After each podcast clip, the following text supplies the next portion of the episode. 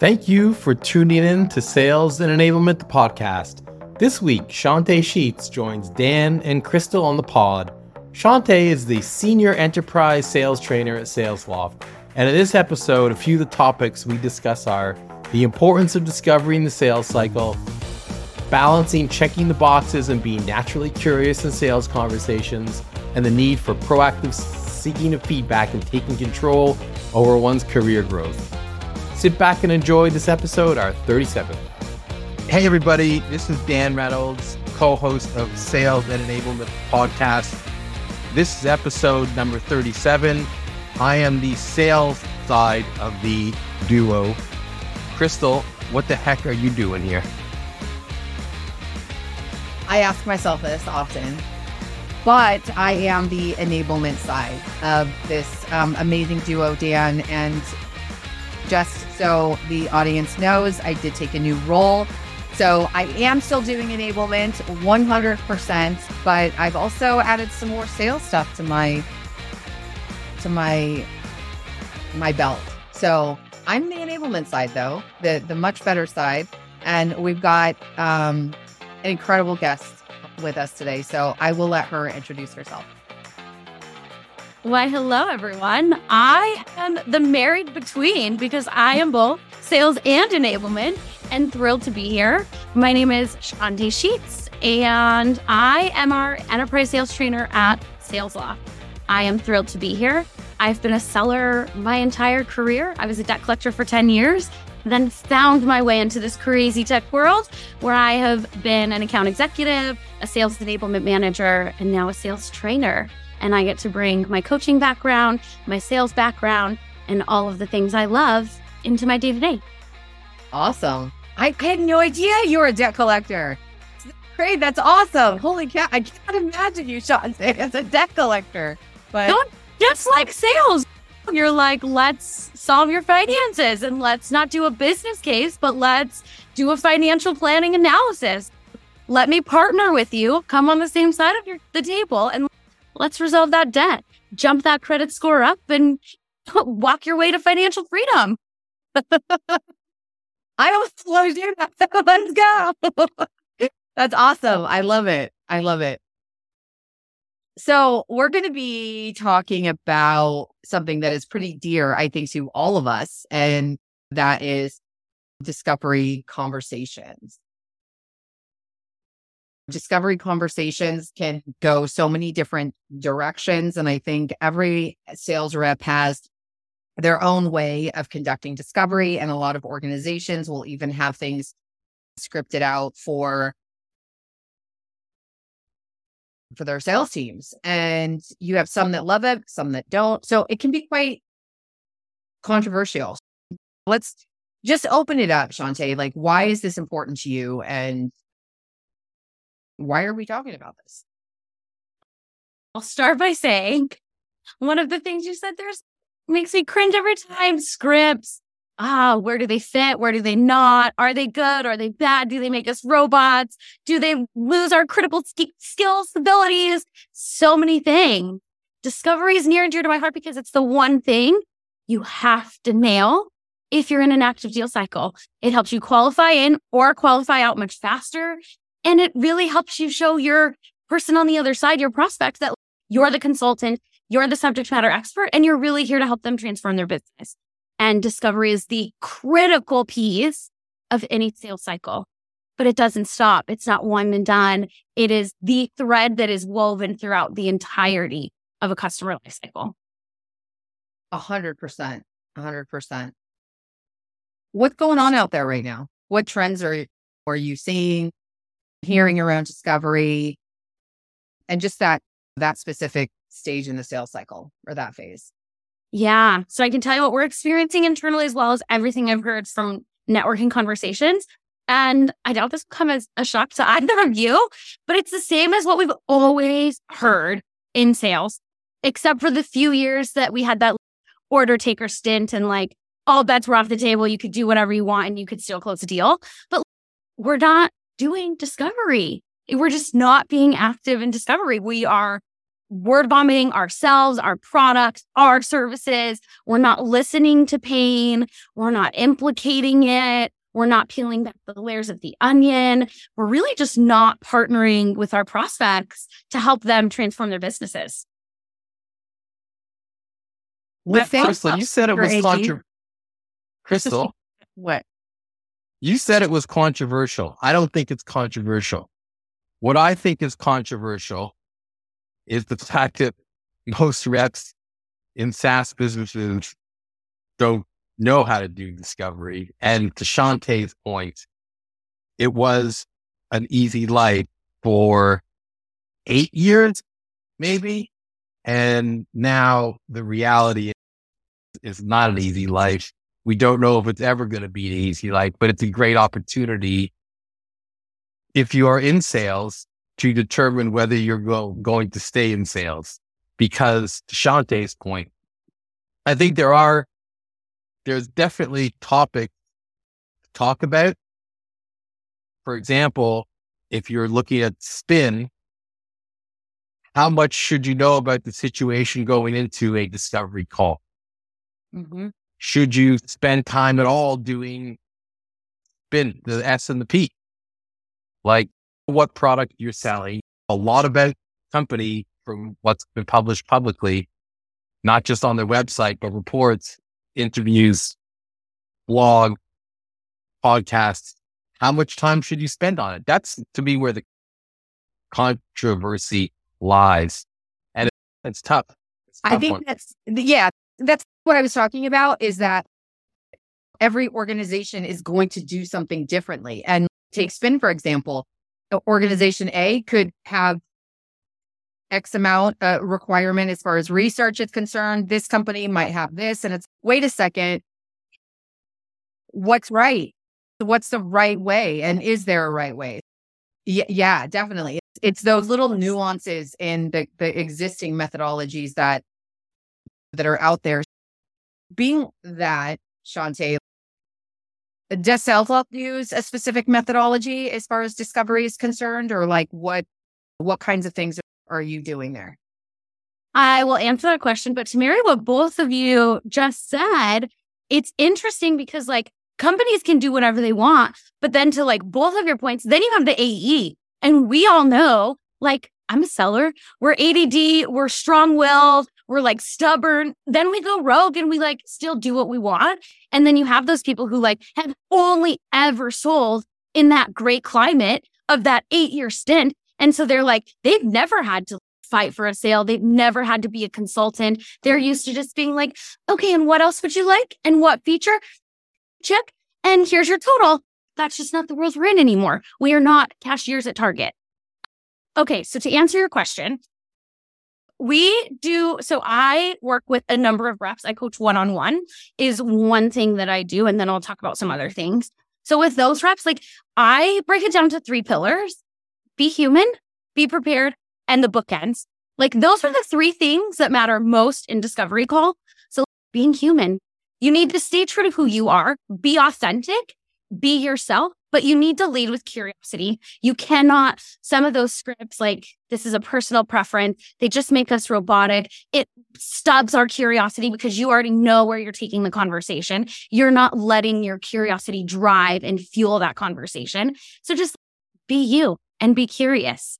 And Yeah. then be prepared yet present. Like that also is important. It's a balance, but both are necessary. And this goes to what we were just talking about, about like how much preparation, like you have to show up prepared. If you're jumping in a call, like I just listened to a call yesterday and somebody was like, Oh, and where are you based? I'm like, that's like bare minimum research. Like you should know where they're based. You should know what their role is. Like that question too, what is your role?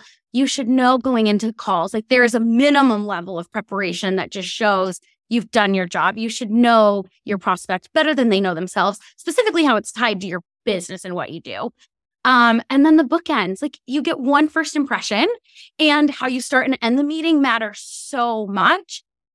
The other like personal preference, like the weather conversation, like there are so many other rapport building questions that you can talk about. Then like, how's the weather? So being strategic, right? Having a strong point of view going into a conversation, anchoring on a valid business impact driving question to then spark you into your discovery call. And then at the end, obviously also you need to set an upfront contract. And then the end of the call, right? Recap. If I'm hearing you correctly, Mr. Customer, it sounds like A, B, and C are really some challenges you're facing right now. Is there anything I'm missing or anything you'd add? Okay, great. And if we were to prioritize those, what's number one right now, top of mind for you? Okay, amazing. Now I'd love to transition and talk to you about how at SalesLoft we can solve those challenges and why we're a partner of choice for you. We shouldn't have mentioned us anywhere else in the conversation until that moment at the end, the last five to 10 minutes where we pivot and now position our next steps and why they should continue talking to us. Yeah, I love that. I absolutely love that. Buyer enablement is something that I am a very strong supporter of. I think enablement in general. And I'm starting with enablement because obviously that's the side that that I'm from. But enablement in general is way too product enablement. It is product enablement. So it's no wonder that these AEs and, and sales teams are just literally vomiting the product. That's all they're being fed by enablement. And so when you don't have a combination of buyer and product enablement, eh, that's exactly what your outcome is going to be is that they're going to be so focused on the product. And I'll tell you as a as someone who does evaluate tech tools and evaluating tech tools and even in previous roles, I can see that a mile away. Like when they are not interested in me as a human being, they're not, they haven't done their preparation. They don't even know what, they don't know what I do. But I'm not saying you have to be an expert on it, but do some research. And I'm very open with my presence on social media. So there's a lot of, I'm giving you a lot of content to dig through here, Cal. And I, I can see that a mile away. And then when they shift the focus from my needs to their product, it becomes you don't even know what I want. You don't even know what I'm really looking for. I have all of these thoughts going on here about what I'm going to choose and why I'm going to choose it. I'm a savvy buyer. And eh, to your point, AEs are not in a position, a majority are not in a position to truly have a great conversation with a savvy buyer. So, yeah, everything you said, spot. What say you, Dan? You look like I think that the there's two things that I think of. And the first thing that I think of from a, an AE's perspective is it's obvious that the last eight to 10 years were easy. But I'll tell you what wasn't easy one on ones with your manager and doing deal re- pipeline reviews. Like those were and are the worst half an hour of the week and I think about my experience during those years and I think about how much better they, the whole experience would have been if every meeting started with, let's go through your deals and explain to me the solution, the problem, the implication, and the need payoff. Because without those, there is no deal in your pipe. It's not a deal. It's not an opportunity. It's not an opportunity. It doesn't matter how it came in, inbound, outbound, demo requests, without knowing and what, without knowing that basic information, there's nothing to talk about. It's not an opportunity. And it's crazy, by the way, that I got away with it. But it's also part of the reason that I hated those sessions is because we lost our way. Maybe we didn't even have our, maybe, and I'm, I've worked at early stage startups. So it's all, there's challenges there regardless, but that's the basics of any opportunity. And I think as the market is maturing now, it's becoming more obvious. But the question is, how do you marry that process with the modern buy, buyer? Are the how, and I think sales SalesLoft is a great example. When you speak with somebody, how far are they on their buying journey? And how does that change the qualification process, Chantea? I actually am really curious, Dan, before I answer that. Has have your calls, have you seen a shift in how your mm-hmm. meetings are from manager to reps in today? Have those shifted back to that formula of what was missing in that eight to 10 year stint? Yeah, of course. I'm like, first of all, I'm selling, it's a different, it's a different product that I'm selling now from transactional to enterprise. And that's probably got something to do with it. But it's it's also the necessity. If you didn't have to do it and you still took the money, then you take the money. You find it. And it by the way, it wasn't wrong. We took the money. I fa- we found ways to get to the end fast and it mm. worked and it was repeatable. But those days are over for now. So it's like back to fundamentals, mm-hmm. right? but it also fundamentals is what is selling as opposed to order taking. But again, it's like the way that the market shifted where everybody knows what sales Salesloft is about. Everybody knows how Salesloft started. Everybody knows how Salesloft is moving to AI.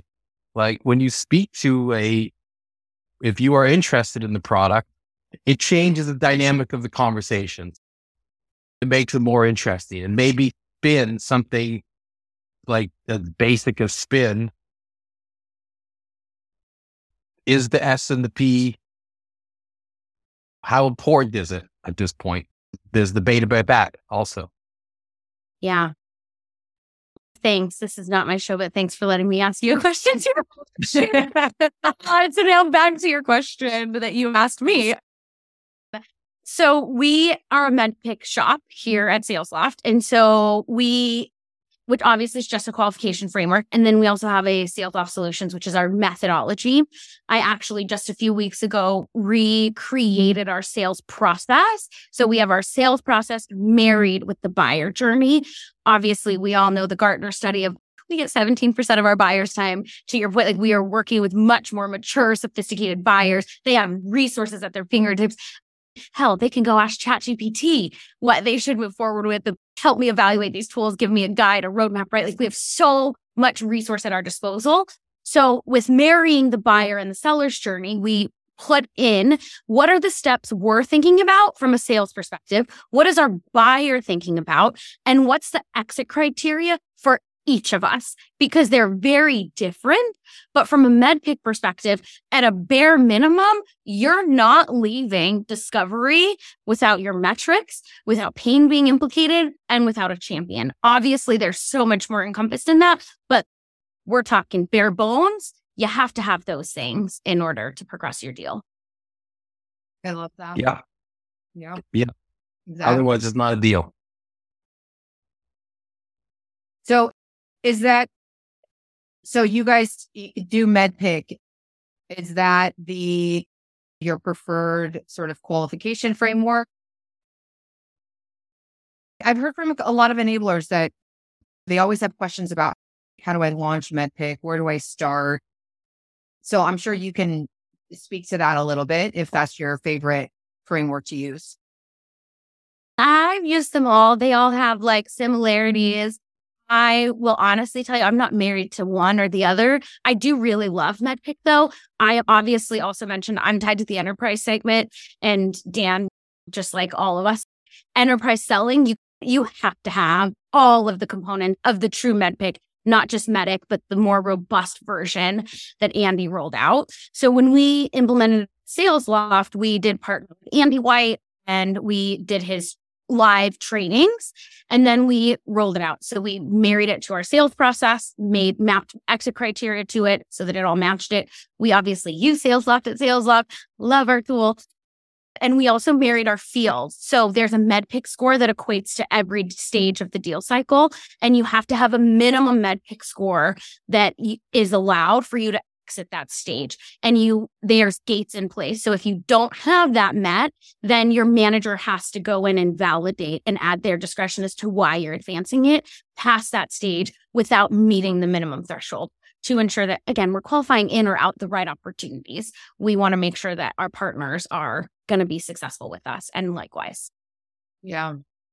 And what are some of the challenges that you're facing from the reps? What are you hearing in the field when it comes to your MEDDPICC process? Oh, so many things. Implicating pain in a 30 minute call, in a 30 minute disco call, right? And like having an opportunity to go really deep and just staying structured. They are forgetting some of those best practices. So the gentle reminders of let's listen to this five minutes of this intro on this call.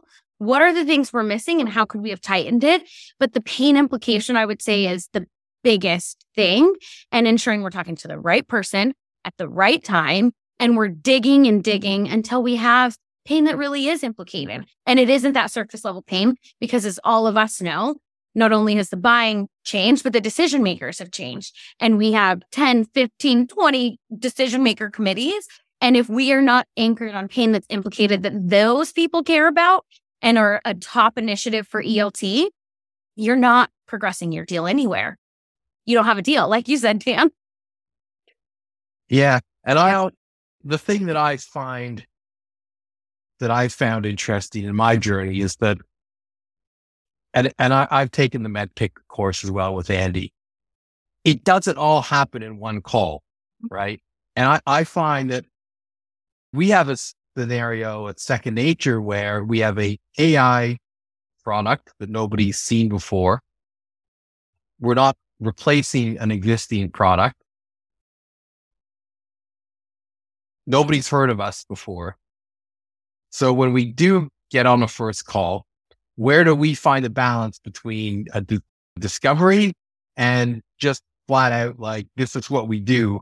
Because if if if there's no interest in this, there's no point in me asking you, but having asking you discovery questions. It's been hard to find that balance. But what I think I've discovered is, is that I also AIDA, attention, interest, desire, and action. And from our, from my perspective, it's like, we need your attention. I need to know there's desire. If we don't get through everything in a 30 minute call, let's just put it, let's just say it as, as it is, right? Is there enough interest for us to continue this conversation? Because there's a lot more that I need to uncover. There's a lot more that, that you need to discover. And for sure, this deal is not ending with me and you on the phone, right? Yeah. The modern sales journey is, is challenging and it doesn't get done in a 30 minute call. That's for sure.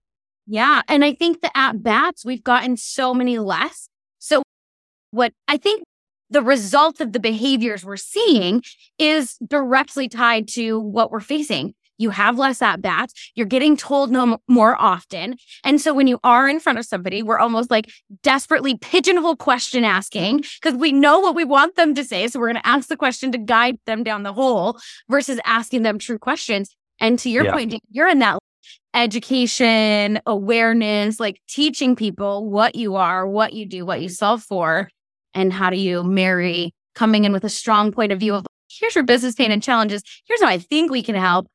Is that something you're looking to solve based on what I've done research? Looks is top of mind, but curious, is it? And how top of mind is it? And it's like for me, it's always it's fun. It's fun to set up a next call with a purpose, mm-hmm. right? It's like you're starting a relationship, but it might end after the second call, but that's okay. The point is just to get keep it going. It's almost like having the perspective is almost like when you work at a start early stage startup. And by the way, I'm sure this was true at SalesLoft. What did SalesLoft start as? Was it always like a cadence tool? I'm sure there was the first iteration, but was something else. And then after conversations with prospect and clients, things change as you mature. And I think, especially in enterprise selling, you have to have that attitude going in say, even if the person I'm speaking to says they're the champion, they're not, the, they're probably not the champion. They're too accessible to get a champion on the front. It's not the way it is, but that's okay. Let's have the call. Let's see where it goes. But we're also under the pressures of the numbers. So how do you I'll put it this way. How do you take the edge off the sellers, knowing that yes, they need to follow MEDDPICC, go through all these criterias, ask the difficult questions, ask, be nice and smile and create relationships. but at the same time, make it conversational. How do you work with reps with that, Chantea? This is one of my favorite things to do. And also, obviously, I'm a sales trainer, not a sales manager. So I get called a therapist very often. I'm like a cheerleader. I do a lot of co- I do a lot of pre-call prep and a lot of debriefs after. To, okay, let's hype you up and let's calm you down. Let's like emotionally ground. So I will also just throw that up there. But I love it. Crystal knows I'm also a life and leadership coach, Dan. So that comes into play every day at work. Repeat your question. Actually, now I lost it. Sorry, I was going down a rabbit hole in my brain. I, I was just wondering how you work with your sellers, like to find a balance between having to check the boxes Mm. and also being naturally curious and, and conversational and understand the pressures that we're under to sell. Like, how do you Yeah. put those, how do you balance those together? Okay, thank you. So my favorite way to do this is with call reviews. And I will give you three different rep examples because obviously it's something you have to marry to the person on the other side and who you're directly working with. And I am such an advocate of listening to calls live with reps that they have done. And we do this for a number of reasons. One rep that I have that I'm working with, they're more of the, they're more of like a me or Crystal. Sorry, because I'm going to throw us in this bucket together. We're we like to ding, if you will. We might see what you're saying. We might not. We might be over here while you're over there. And so with that rep, we listen to the call live together. I always will pause it and ask, what are you hearing? And what was your response? To how did you actually respond now that you're hearing it as a third party? And with this particular rep, they'll give their feedback. I'll interject some of my feedback. And then I have to have them recap it via email and what they're going to do as an output because they just are not like on the journey. I have another rep who we probably one, we shouldn't have favorites, but one of my favorite reps who's like, so growth mindset, takes feedback, implements it, and is immediately like transformational in the next call. And that rep with just question asking. So how can we change the way you're asking questions to be more buyer focused? Your question asking is still amazing, but how do we flip it to where you're really on their journey, not our own? And that is very tactical stuff with that. And then I have another one who is only sold in this environment. And we do need to get back and teach how to actually sell. And so it's back to the basics. We break calls apart in two minute increments and we watch the progression of. And are we on the right track? Where did we start? And is the next two minutes getting us to where we're trying to go as your outcome you were desiring? And for whatever reason, the live call listening with reps versus me just doing call reviews, putting in comments into conversational intelligence, them being able to look at it. When you do it with them live, they just, something snaps. They just see it in a different light and you force them to not only listen to their own call, but listen to it while you watch them listen to it. And it really forces them to think about it in a different way, which obviously is not a scalable approach, but it's effective. Mm. How are sales leaders helping you drive this? What are they doing? Are they doing something similar? Are they those sales leaders who still think that deal reviews are one on one sessions? And tell me, how are they helping you drive this? Yeah. So the reps that I work directly with, I have super supportive managers. And so one of them, we sh- recently came to us and the rep was like, I have had four deals in a row that go from discovery to demo and then they all ghost me. And I was like, "Hmm, that's really interesting. Let's take an unbiased approach and I will have your manager listen to one and I will listen to one and then we'll debrief and come together with a formula and plan for you on how to success. So that was like one example. I also run weekly call reviews in the enablement team, and it's a formula that I've equipped all managers with. So there is an expectation of like how many calls BDRs tag you in, how many your AE tags you in, and how many the manager listens to per week with grow guides by situation. So if we're in the discovery stage, here's a grow guide manager to get your rep to thinking and how they can evolve their conversations, so on and so forth throughout the deal cycle. Awesome. I love that. I love that you have supportive managers. That's that makes all the difference, right? When you have those supportive sales leaders who are on the same page that you are and you can work together with them to really drive that performance of the team. So, love that. We are discovered. We've got your perspective, Chantea. I was going to say something else, but it would have sounded really weird. And I think this has been, I, I love hearing your perspective because some of the things that you are doing, I think a lot of enablers are not. Uh, and whether it's not having the right support to implement it, not having just a general know how, I think with so many brand new enablers coming into the space, this is going to be super helpful, I think, for them. But, I, and I also think for sales reps who are listening to this who might need some of that support, but they just don't know how to go about it and, and get it. But yeah, Dan, did you have anything else for Chantea? I think we're in, we're entering into an interesting phase of sales and enablement. And I think we've talked about the sales, what's happening on the sales side of things, at least in SaaS. Like we're ignoring the rest of the world. but it's nice to be in the bubble. But I think we're in, eh, we're entering into an interesting phase because SaaS sellers clearly need help. On the other hand, the enablement function is undergoing a slaughter from organizations. And like those two paths are like they, it, it's something's off. And I think, I don't know how it's going to resolve itself. And it's probably a topic for another episode, but I don't know. Do you feel that as well? I can't help but feel it and see it. Oh, yeah. Crystal, we've talked about this. We know many people impacted on the enablement front by this. Couldn't agree more with what you're feeling, Dan. It's happening out there a lot and it's and it blows my it, it really blows my mind how everything that you just said, Chantea, how a sales leader, a CRO, and even CEOs, how they cannot see the value in what you just talked about.